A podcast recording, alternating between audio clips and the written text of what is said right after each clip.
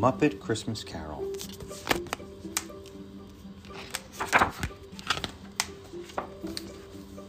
Well, welcome to the Muppet Christmas Carol. My name is Charles Dickens, and I'm Rizzo the Rat. Hey, wait a second. You're not Charles Dickens. I am too. I know the story of A Christmas Carol like the back of my hand. Prove it. There's a little mole on my thumb and not your hand. Tell the story. The Marleys were dead to begin with, as dead as a doornail. In life, the Marleys had been business partners with a man named Ebenezer Scrooge. Scrooge was a cold, greedy, and unkind man. His only care in life was making money. Inside his office, Scrooge's bookkeepers shivered.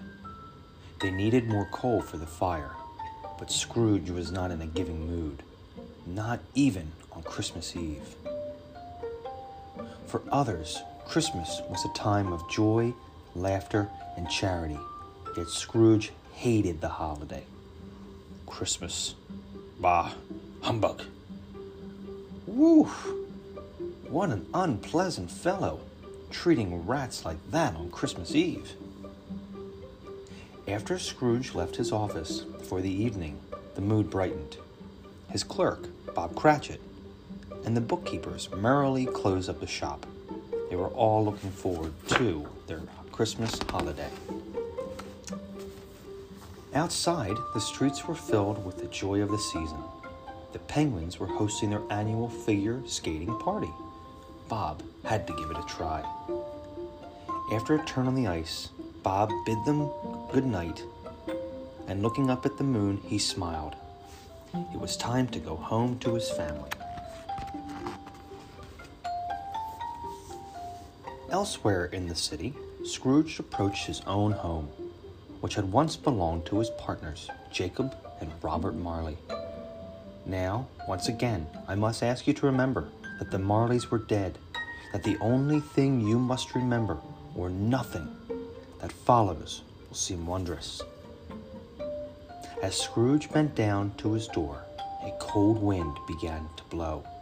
Suddenly, the door knocker transformed into the face of Jacob Marley.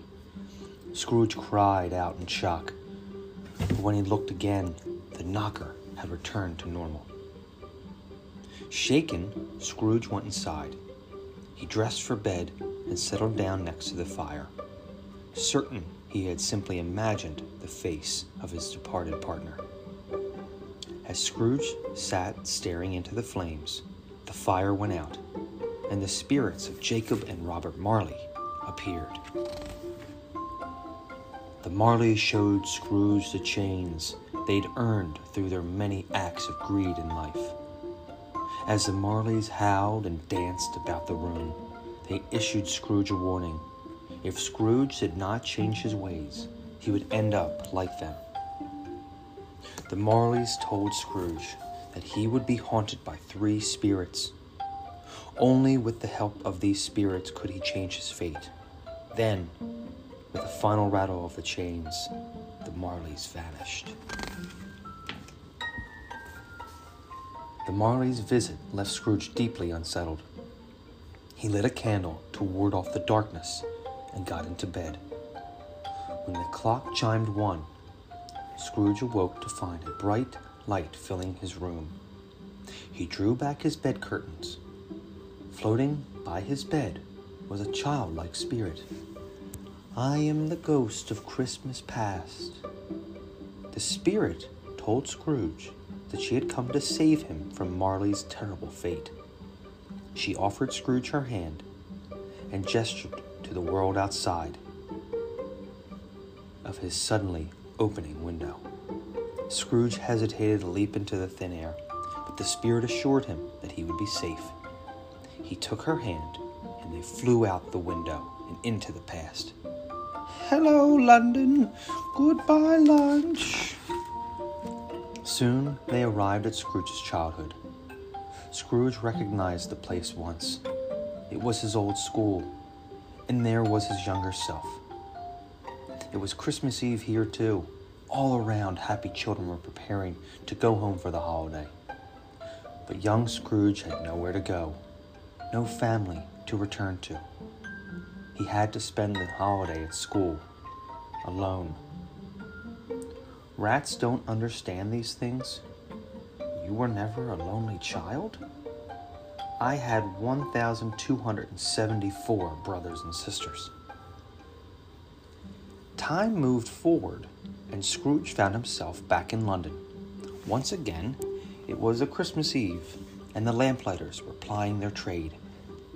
"Hey, light the lamp, not the rat! Light the lamp, not the rat!"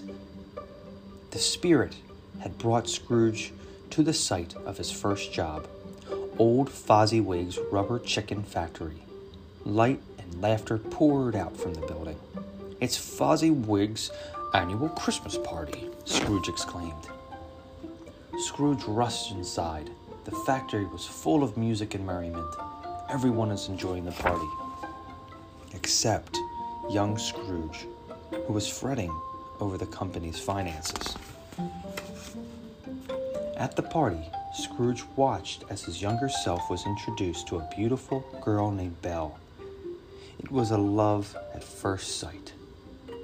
But, as Scrooge knew, this was not the only Christmas he spent with Belle. Time moved forward again. Tears filled Scrooge's eyes as he watched Belle tell his younger self that though he claimed to have loved her, he had chosen money over her one too many times. She couldn't marry him. Scrooge begged the spirit to show him no more, crying into his hands. Scrooge sank to the floor. The spirit and the past began to fade. When Scrooge looked up again, he was alone in his bedroom. Scrooge returned to bed, but he didn't sleep. A short while later, the clock struck two, and light and music filled the room. A cheery face appeared in the doorway. "I am the ghost of Christmas present. Come in and know me better, man." Ho, ho, ho, ho. Scrooge got out of bed. The second spirit was so full of joy and warmth that Scrooge couldn't help but smile. But his smile faded as the spirit began to talk about the wonder of Christmas. Scrooge had never understood why people love Christmas so much. "Before the day is over, you shall," said the spirit. The spirit led Scrooge into the streets of London. Scrooge watched as people greeted each other warmly, sang carols together, and exchanged gifts. For the first time in his life, Scrooge began to understand that Christmas was a time for sharing love. And despite himself, he began to have fun. Next, the spirit brought Scrooge to the house of Bob Cratchit, Scrooge's clerk.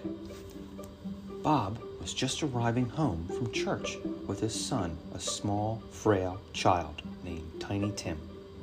"Goose! They're cooking goose down there!" Scrooge watched as Bob's wife and children rushed to greet him. He could see what the family lacked in money they had made up for in love.